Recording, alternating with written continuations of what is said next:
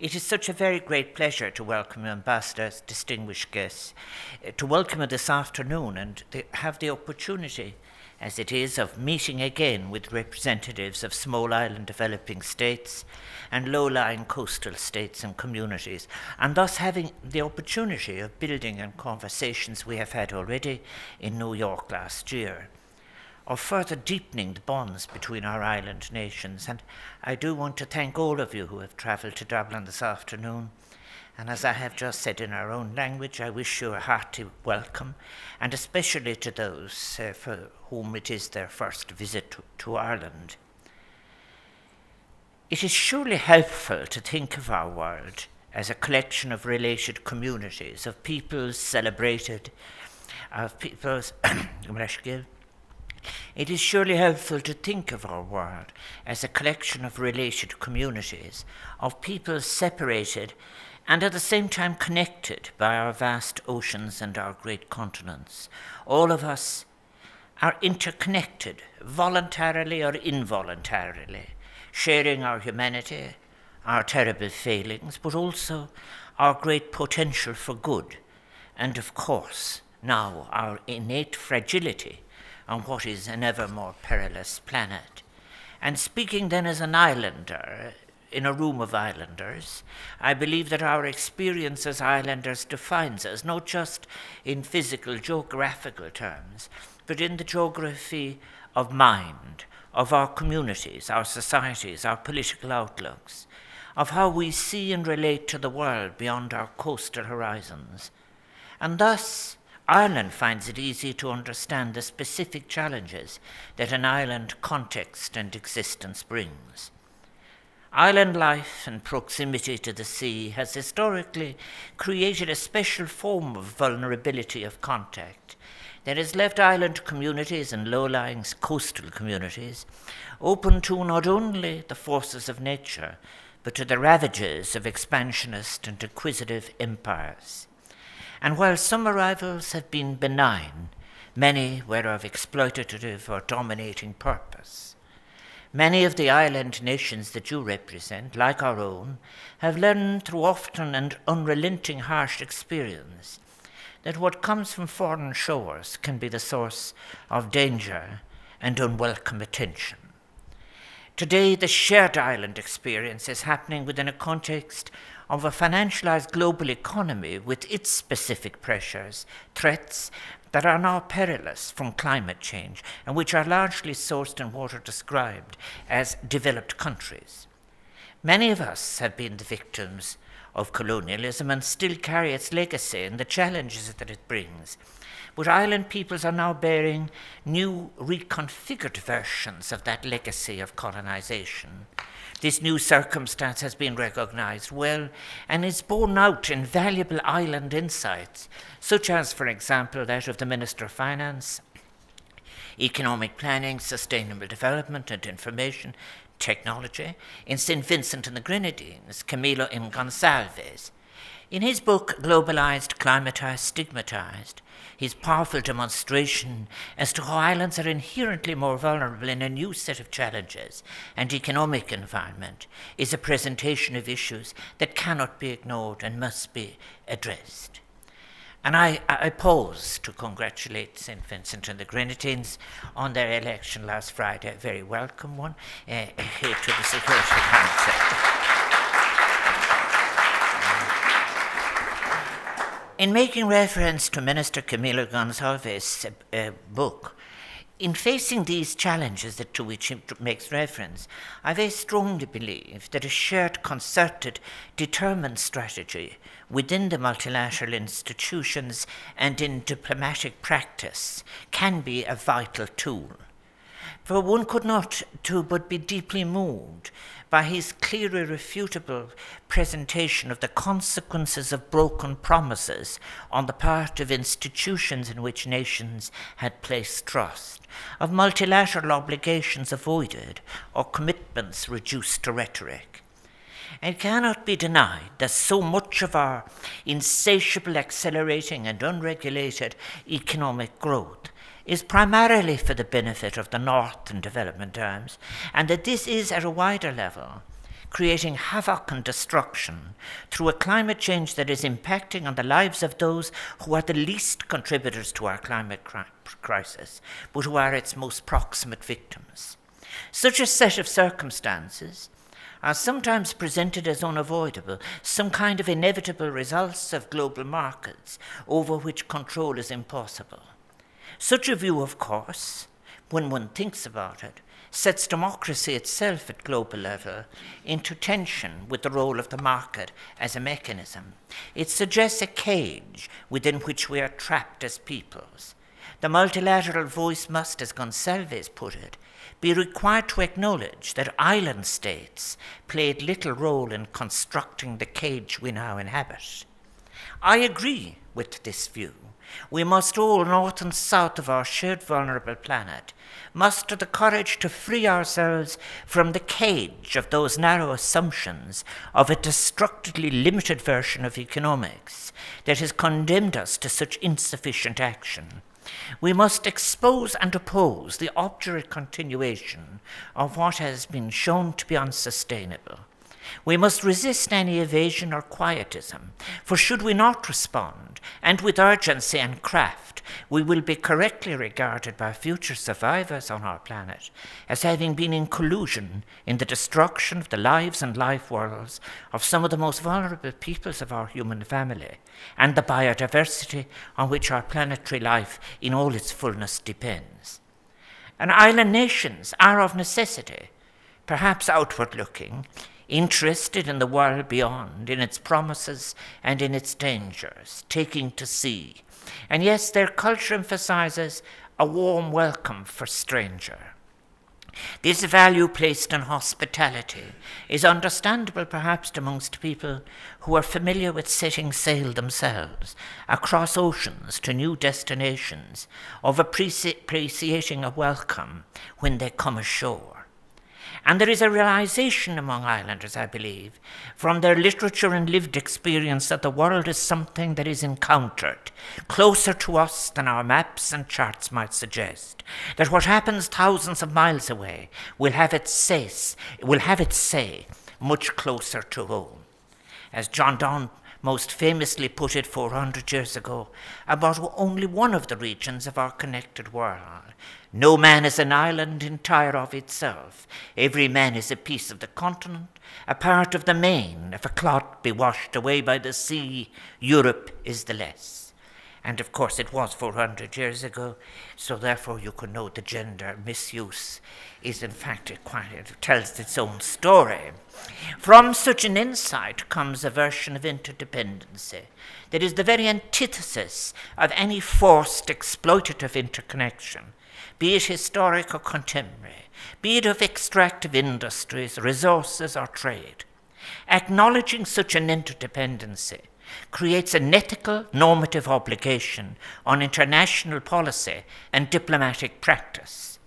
We are now interdependent and reliant on each other in a new way, one of not only a shared but a deeper vulnerability, as we are called upon to deal with the threats to the very future of life on our planet. We have undeniable impacts on each other's environments and communities, and we have an effect by our actions and practices on each other's capacities, not in any terms merely of human flourishing, but of possibilities for very existence itself. In reality, it might be useful at this point in human history for us not to consider ourselves, because we are islands or, or continental nations, as cut off by oceans from each other but rather as sharing a fragile space as vulnerable inhabitants of island Earth, a global community that is struggling for the capacity to reflect on what we are, what we are leaving as legacy to future generations and make the changes that are necessary. For inaction is not an option.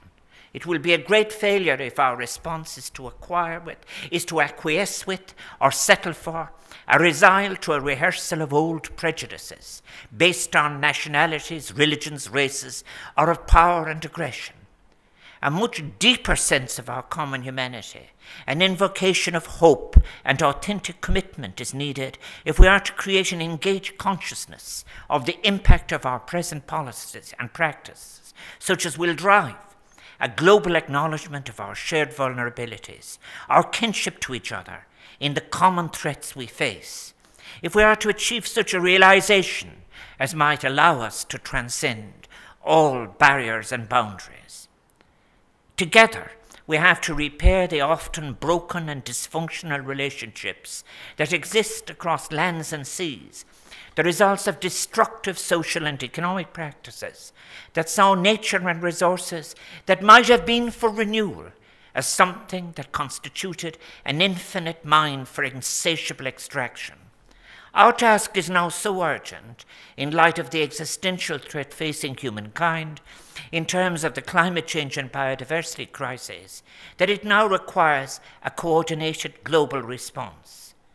You have been having your important meetings, and we are all here today because we believe in our interconnectedness, in our closeness, not our distance from each other. We accept that we are bound together and that the often manipulated spaces between us are illusory, often a construct that is imposed and which is dwarfed relative to all that we share. What we share, experience, empathy, a common voice. As islanders, we should inherently understand and respond to the immutability of that which binds us. Our shared humanity must become our motivation for understanding and be our bulwark against the consequences of the destructive course on which we have seen on which we have which we have seen released during in particular the past three centuries of the Anthropocene. A sense of justice, not only for now but for the future, requires that our residual sense of a shared humanity must be invoked to reconnect our lives through a balanced relationship between ecology, ethics, economy, culture, and lived experience. As head of state, as president of Ireland, who's been speaking of these topics, I realize how difficult it is to get a space for this discourse, how unhelpful it is for those who suggest that that which prevails at the present time is somehow our only mode of existence, this fractured life. And it is depressing that lessons from history fundamental to coexistence on our planet, have not only been too often been forgotten or allowed to fade, but they are treated with a lazy disregard or are consciously hidden from us. They are so too rarely, they are so rarely present in the discourses or in even the very academies and institutions in which trust has been placed by populations for enlightened critical thought, pluralism, or method. There has to be a space an great form where we can transcend self interest, engage with the other, and the United Nations has been our best effort at achieving such a space. The United Nations, whatever its shortcomings, has for more than 70 years been a beacon of values, a platform for us to come together, to share perspectives and principles. Our discourse, when we've had an opportunity of sharing our experiences with authenticity and respect for difference, has been able to be informed by hope, has sought to elevate the universal, sought to reject the false fragmentation of a common humanity. And such progress as has been made has been hard won. And I think any easy pursuit of our new issue should not be taken for granted as fixed, as in our time a new Cold War rhetoric is renewed, and multilateral institutions are increasingly threatened and starved of resources.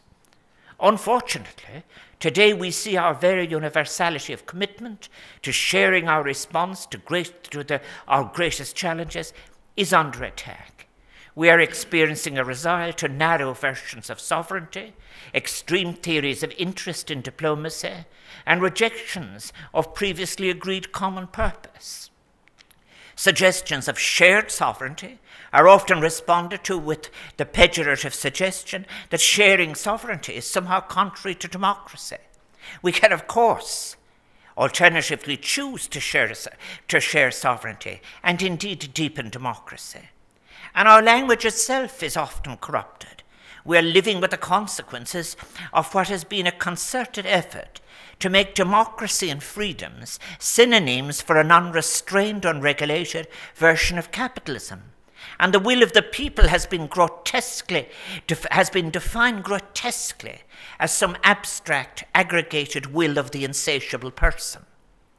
Human rights, which have traditionally been correctly sourced, centered on the I, on the rights of the person that must be protected irrespective of religion, ethnicity, gender, or other categorizations used for so long to define our existence, are in a clear abuse of philosophical and moral principles, sometimes presented as somehow or another being inherently in opposition to wider social rights.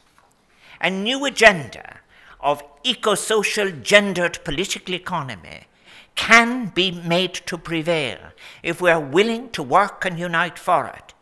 We have done so before, coming together for greater purpose.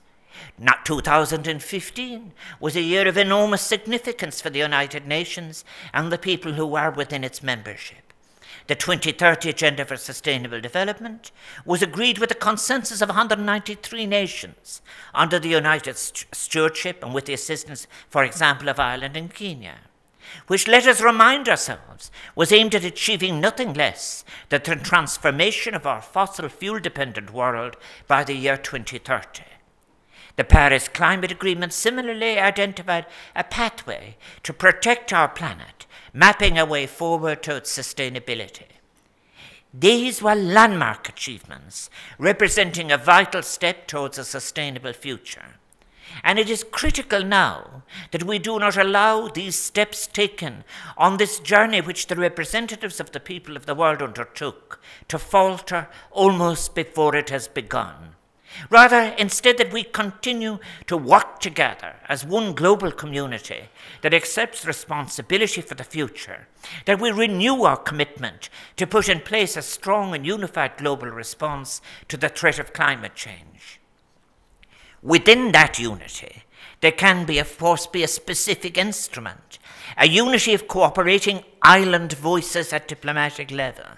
That voice at the United Nations can be a shared resource, made more powerful by its collective strength and application, one that is resistant to any inducement to split apart.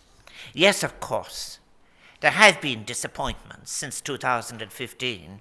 The United States has signaled its highly regressive intention to withdraw from the Paris Agreement, which could take effect in November 2020. But we must remember that 195 UNFCCC members have signed the agreement, of which 185 have become party to it. Member states representing some 85% of global greenhouse gas emissions. It is important, I believe, in making our renewed commitment to recognize and respond to the specific vulnerability which characterizes your islands and coastal communities' experience.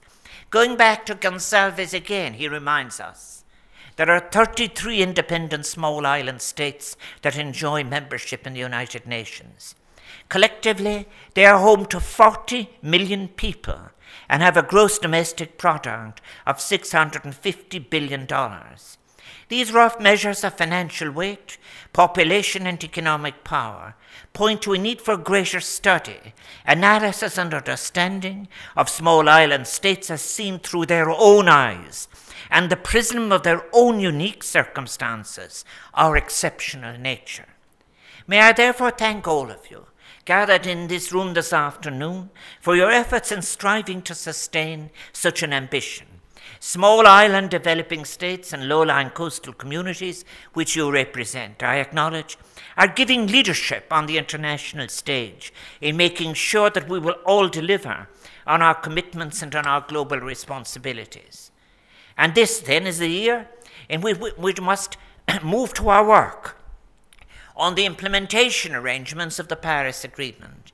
And may I assure you that Ireland stands with you in recognizing the broader moral authority of small island developing states, whose very existence is threatened should we fail to respond collectively, as we work to build on the progress achieved since Paris in the climate summits held in Poland, Germany, and Morocco. Ireland and the Marshall Islands will be co chairing a session at the Climate Summit in New York this September. The Marshall Islands, of course, have played a significant role in highlighting the climate crisis, thanks to figures like the late Tony de Brum, the Marshall Islands minister and political activist, whom I had the great privilege of meeting and who sadly passed away almost two years ago.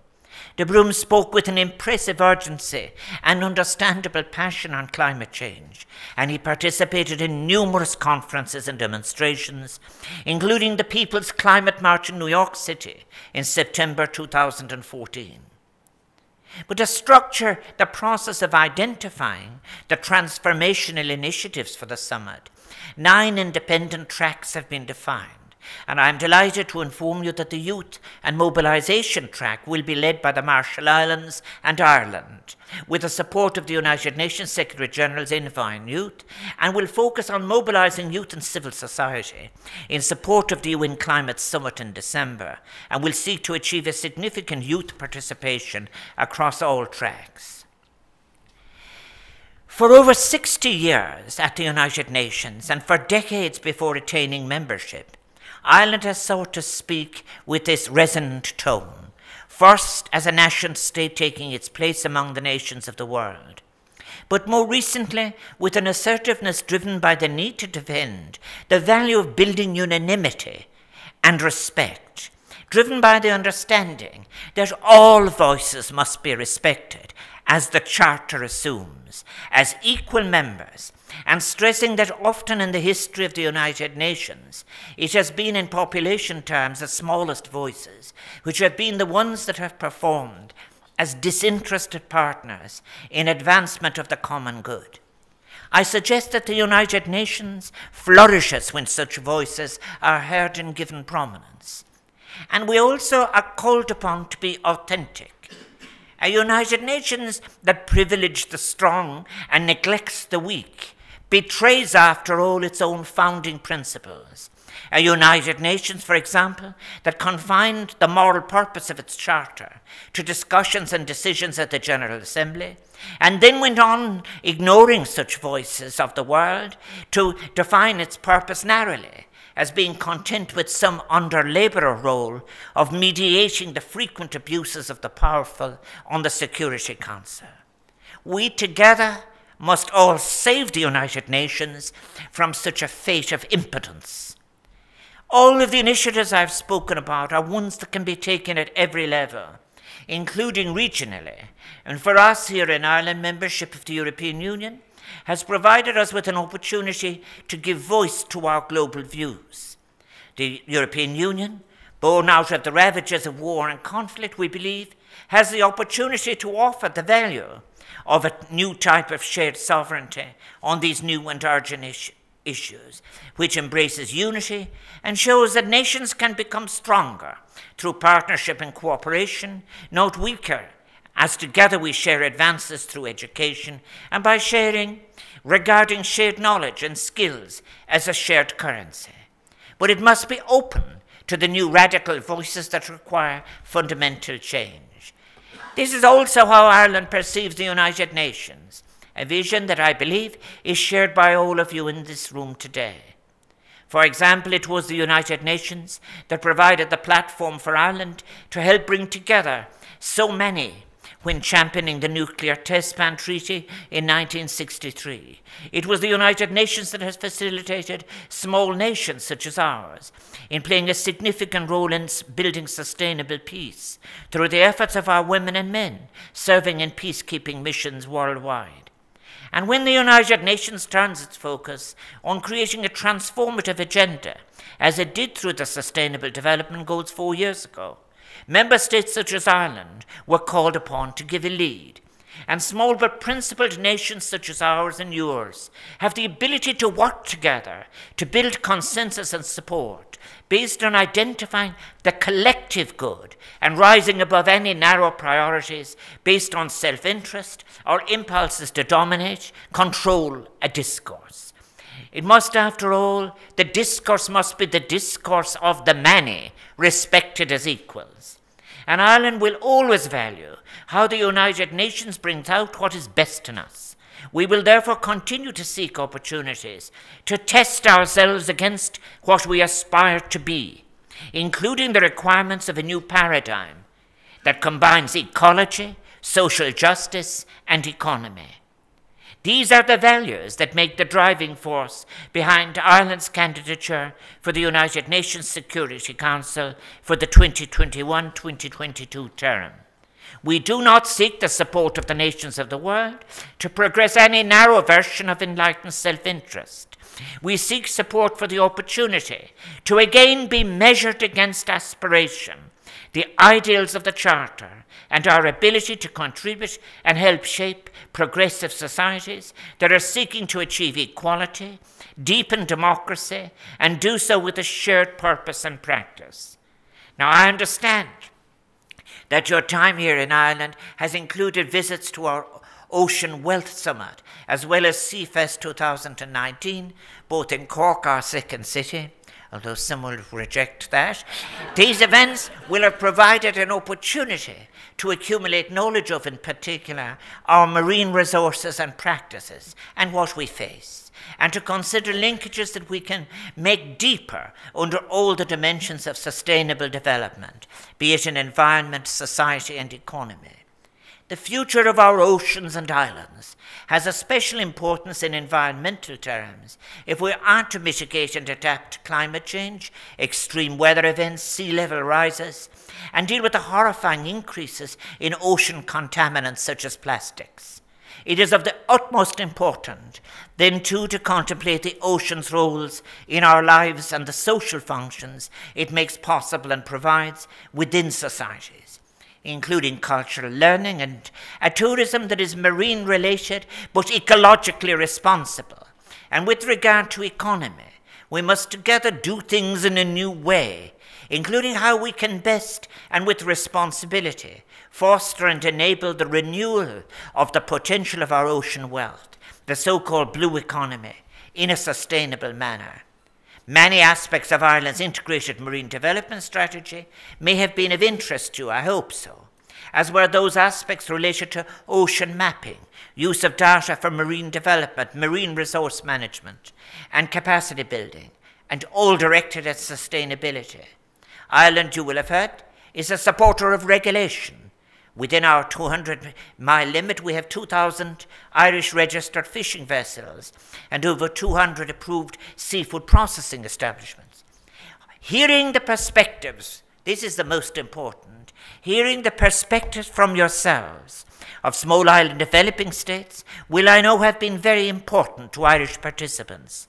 And I hope, I think, I'm nearly sure that they have listened with the appropriate sense of urgency, as all of our times demand. For there is such a strong role for ongoing partnership as we seek to explore areas for further cooperation, where Irish experience merges with yours on all of these ancient issues that I've mentioned. And you, I know, will have added many other issues of your own, including the assistance you might expect in defending, monitoring, and sustaining your own legally acknowledged marine resources. There is a saying again in our own Irish language, Isar Skor Kela Waran Nanini. It means that we all live together in each other's shadow and in each other's shelter.